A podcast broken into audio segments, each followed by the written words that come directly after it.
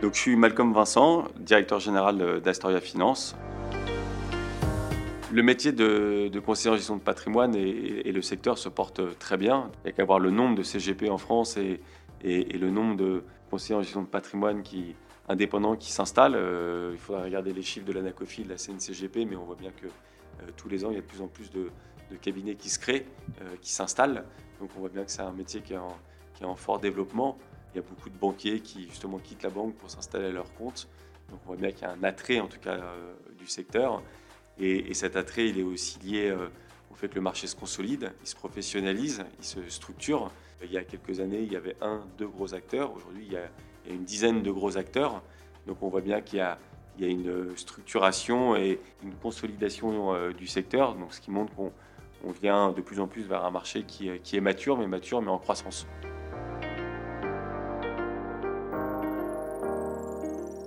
Le marché est ouvert. Euh, je ne pense pas que la concentration euh, empêche quiconque de, se développer.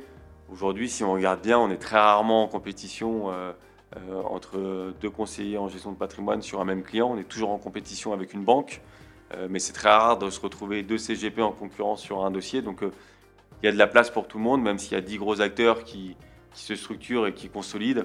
On voit bien qu'il reste encore 3000 CGP en France indépendants, donc il y a de la place pour tout le monde.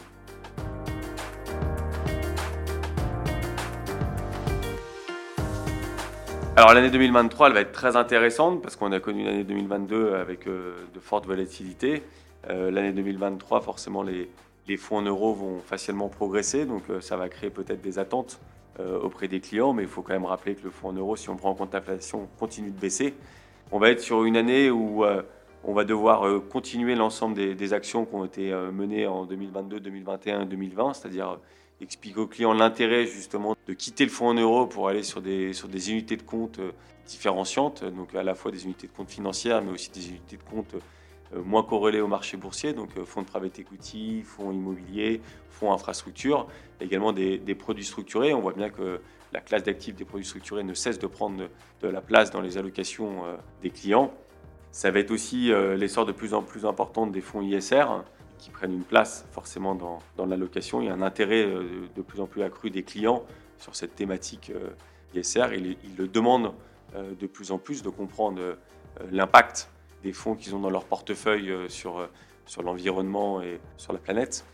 Le dernier point qui va être très important en 2023, ça va être l'essor et la continuité justement de tous les produits retraite suite à la loi Pacte, qui vont continuer à prendre une place très très importante et qui, je pense, vont, grignoter petit à petit euh, une place euh, sur le marché de l'assurance vie.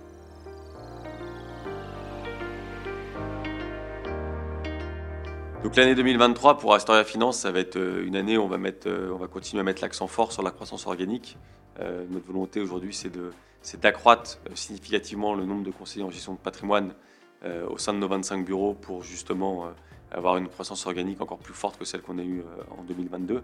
Donc euh, l'objectif, c'est de continuer d'aller voir l'ensemble de nos clients, les accompagner euh, dans le long terme. Et à, côté de cette croissance organique, forcément, on va continuer à, étudier euh, des opportunités de croissance externe, mais il va falloir clairement qu'elles aient un, intérêt soit métier, soit géographique pour nous.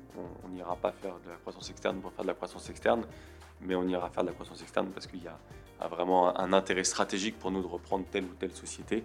Donc l'année 2023, ce sera accent très fort sur la croissance organique et quelques petites touches de croissance externe qui vont venir rythmer notre année.